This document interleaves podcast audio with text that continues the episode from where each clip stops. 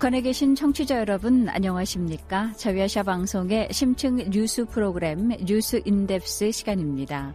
뉴스 In-Depth는 북한 내부는 물론 한반도 주변국에 관한 뉴스와 정보를 깊이 또 알기 쉽게 전해드리고 있습니다. 뉴스 In-Depth 오늘 순서 시작합니다.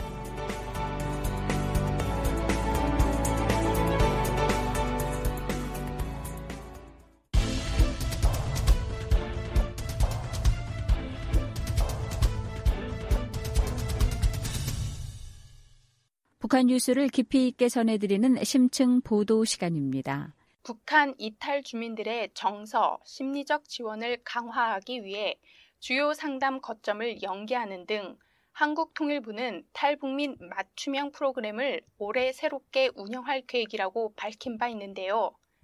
한국상담심리학회 상담심리 전문가로 다수의 북한 이탈 주민들을 상담해온 건양대학교 오은경 교수가 최근 북한 이탈 주민의 상담 모형과 실제를 강연하기 위해 미국 워싱턴을 방문했습니다.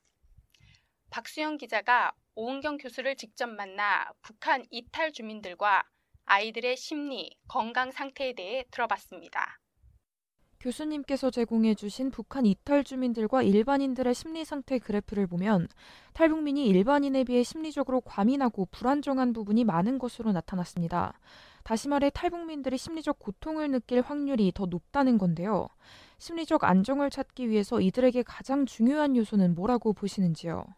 일단 어, 정착은 해야 돼요. 어, 일단 오늘 하루가 먹고 사는 문제들이 조금 정리가 돼야지. 그러니까 남한에서의 일상을 그래도 조금 안전하게 별, 무탈히 보낼 수 있는 게 좀 정리 저, 게 되고 나면 심리에 대한 문제에 관심을 가져요. 그래서 일상적인 기능을 조금 잘하는 어떤 정착도 조금 그들이 잘하는 게 필요하고 그리고 수입 직업까지 가지면 너무 좋죠.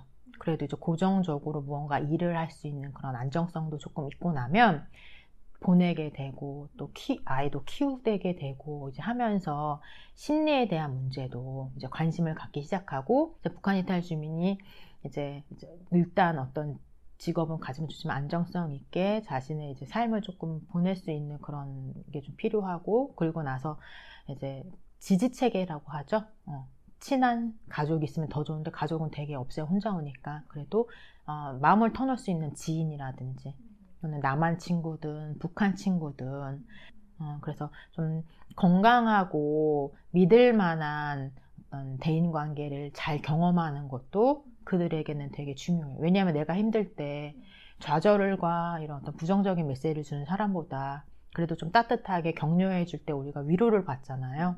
그래서 그런 안전한 어떤 지지 체계나 그런 것들도 그들한테 되게 중요하고. 심리적 안정을 위해서는 소득과 고용 안정이 중요하지만 직업적으로 안정된 탈북민들도 심리적으로 어려움을 호소하는 경우가 있다고요. 제 그 북한 이탈 주민의 직업 적응 과정 연구에서는 어, 남한에 잘 정착한 그 탈북민을 대상으로 제가 인터뷰를 했거든요. 잘 정착했는데 5년 이상이 됐고 그 직업을 2년 이상 유지했어. 한국에 온 지는 5년 이상이고 그 직업을 계속 포기하지 않고 하는 것도 2년 이상 유지했고 그 직업에 대해 나름 뭐 50% 이상은 만약에 만족스러워. 이 사람을 대상으로 이렇게 연, 인터뷰를 해보니까 뭐가 나왔냐면 심리적인 문제가 뒤늦게 나타나는 거예요. 어, 예를 들면 어, 내가 이제 좀 안정적이니까 가족을 보고 싶다든지 음, 그래서 그런 고민들 하게 되면서 다시 이제 심리에 대한 중요성도 강조되고 그래서 그때 그 잘 적응한 사람들을 보니까 심리적인 케어나 어떤 상담도 이들한테는 이제 제공해줘야 되는구나. 어, 뭐 먹고 살기 힘든 사람도 있지만 또 잘 적응해가는 사람들도 울컥울컥 올라와요.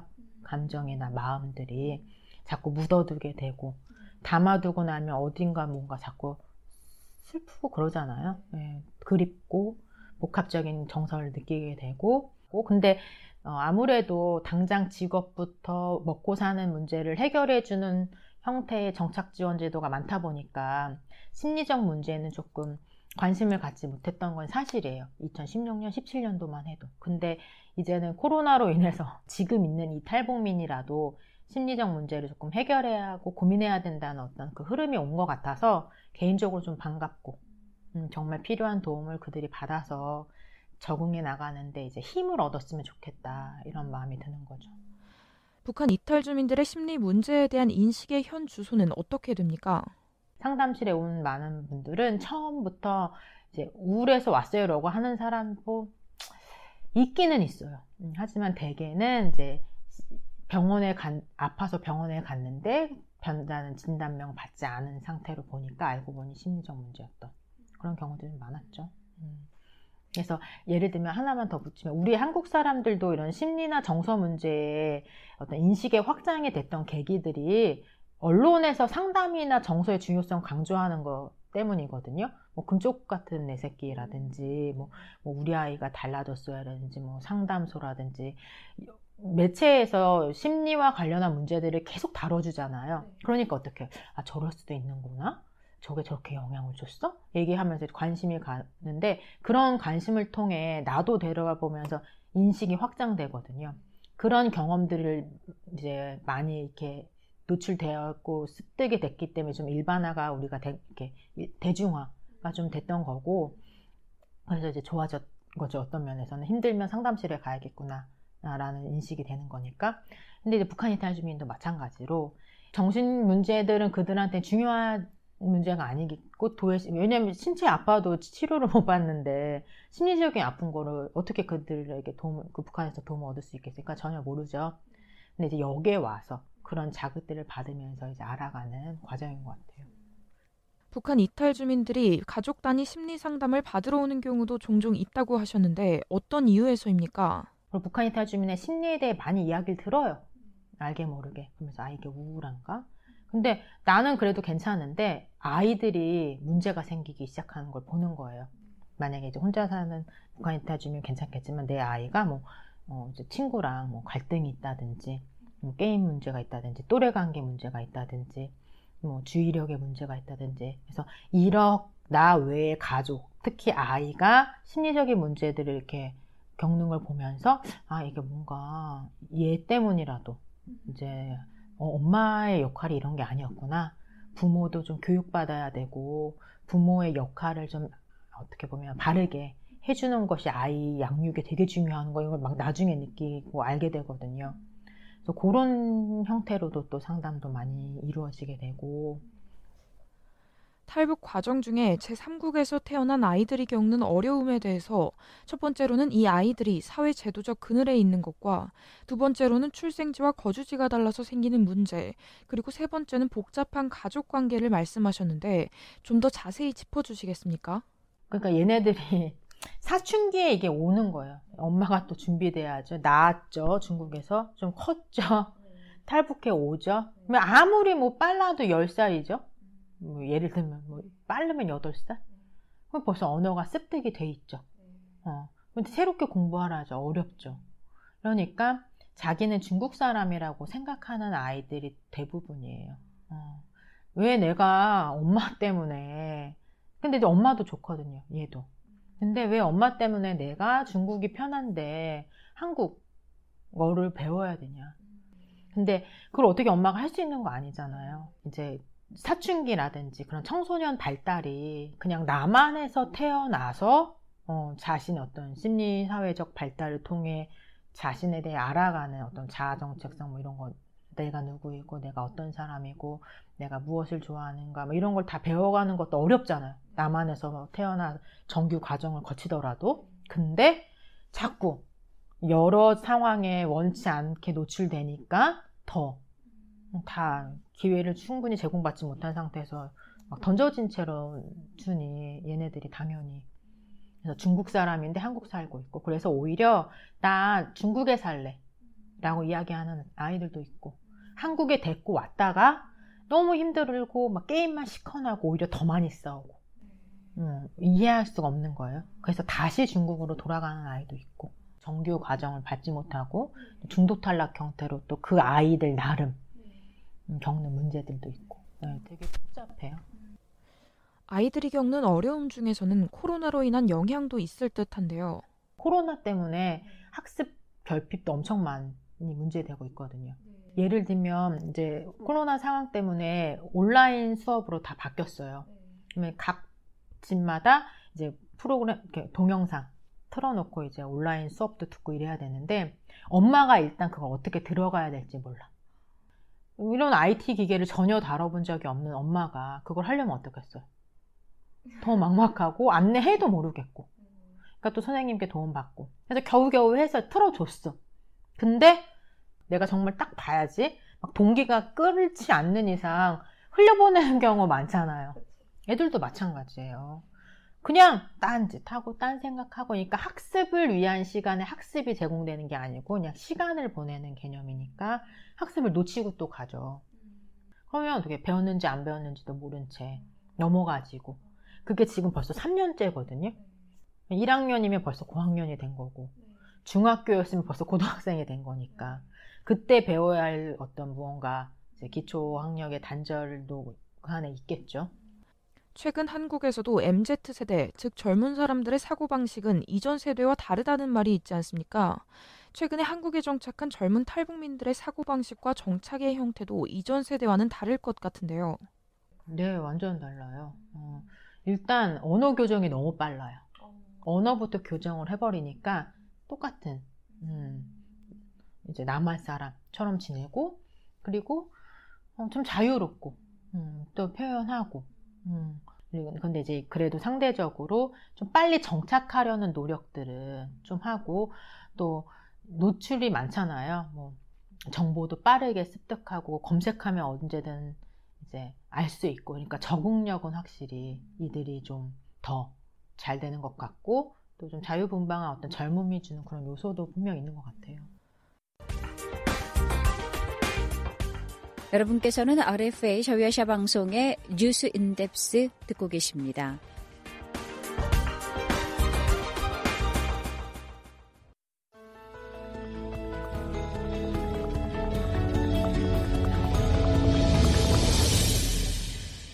언론인이자 학자로서 북한 문제, 특히 경제 분야를 중점적으로 다뤄온 문성희 박사와 함께 짚어보는 북한 경제, 어제와 오늘 시간입니다. 문성희 박사는 현재 일본 도쿄에서 시사 주간지 슈칸 키뇨비 주간 금요일 기자로 한반도 문제를 주로 다루고 있고 2017년 도쿄대에서 북한 경제 분야 연구로 박사 학위를 취득했습니다.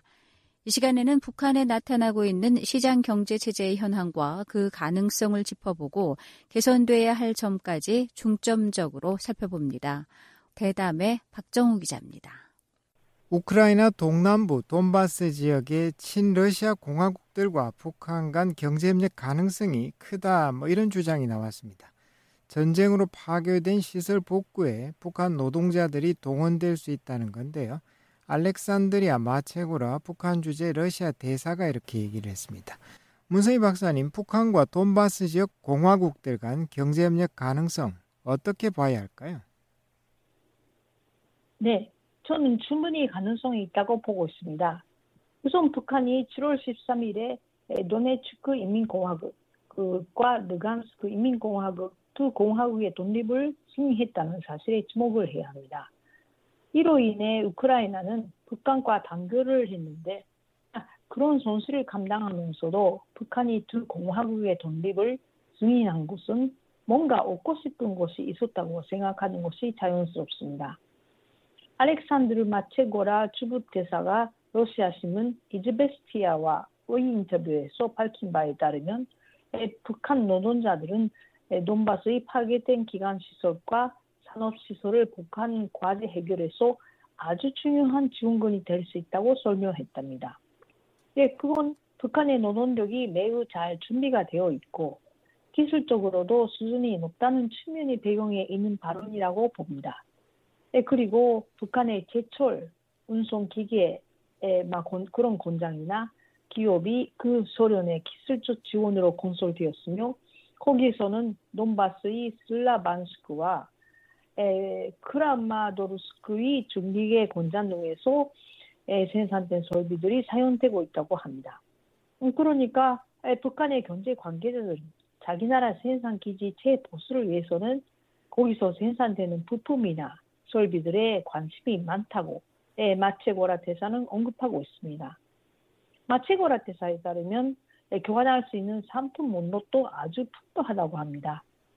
일례로 소련, 예, 시절부터 예, 돈바스 인근의 멜리토풀 항으로 유입되던 대규모 화물 가운데 돈바스 지역 제철 단지들의 연관로의 내화제로 사용된 것이 북한산 마그네시아 클링커였다고 합니다. 반대로 북한에는 도네츠크의 코크스당, 우크라이나 동남부 지역에서 생산된 밀 이런 것들이 수출됐다고 합니다. 네, 결국 관건은 국제사회의 촘촘한 대북 제재 문제를 어떻게 해결하는가 뭐 이렇게 여기에 달렸다는 지적인데요. 마체고라 대사는 충분히 해결 가능하다 뭐 이렇게 밝혔네요. 네, 그렇습니다. 에, 물론 핵 문제가 해결하지 않는 이상 북한에 대한 구체 제재가 완화될 가능성은 없다고 봅니다. 에, 다만 우크라이나를 침공한 뒤 러시아도 경제 제재를 받고 있습니다.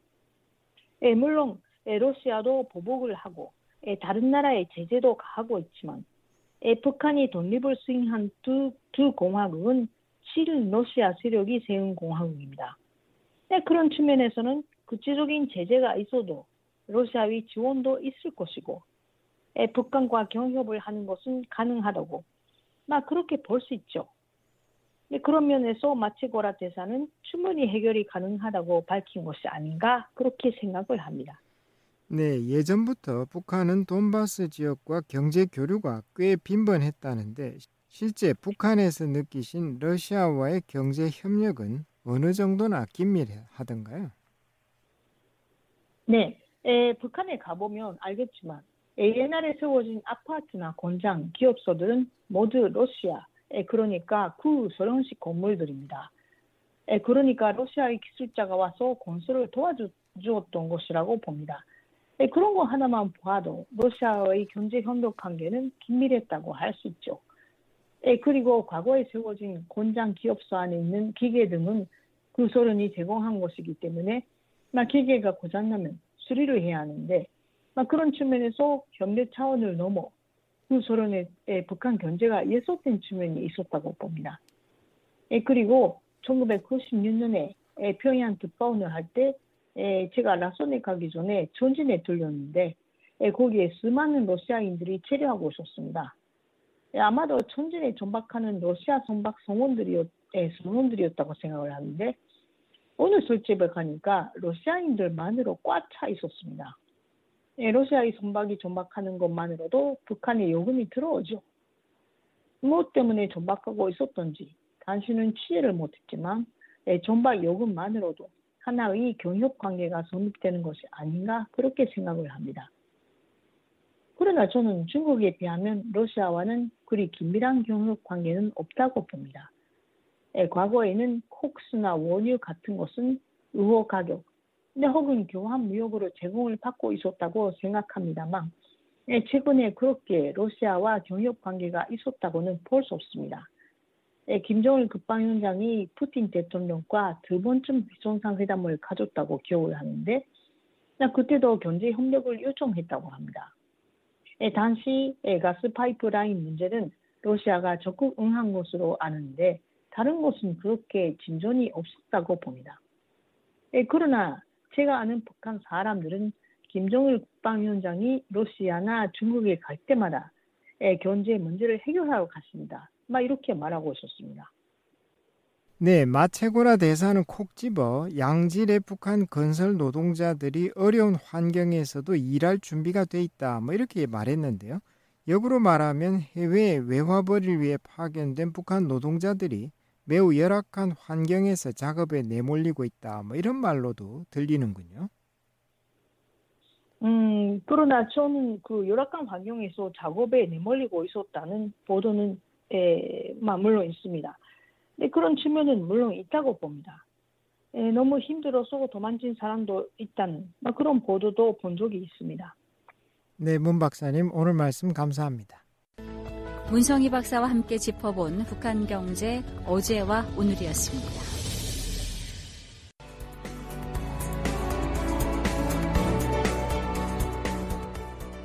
네, RF의 심층 뉴스 프로그램 뉴스 인덱스 오늘 준비한 소식은 여기까지입니다. 다음 시간에 새로운 소식으로 찾아뵙겠습니다. 지금까지 기획 제작의 심층 뉴스팀 진행의 양윤정입니다.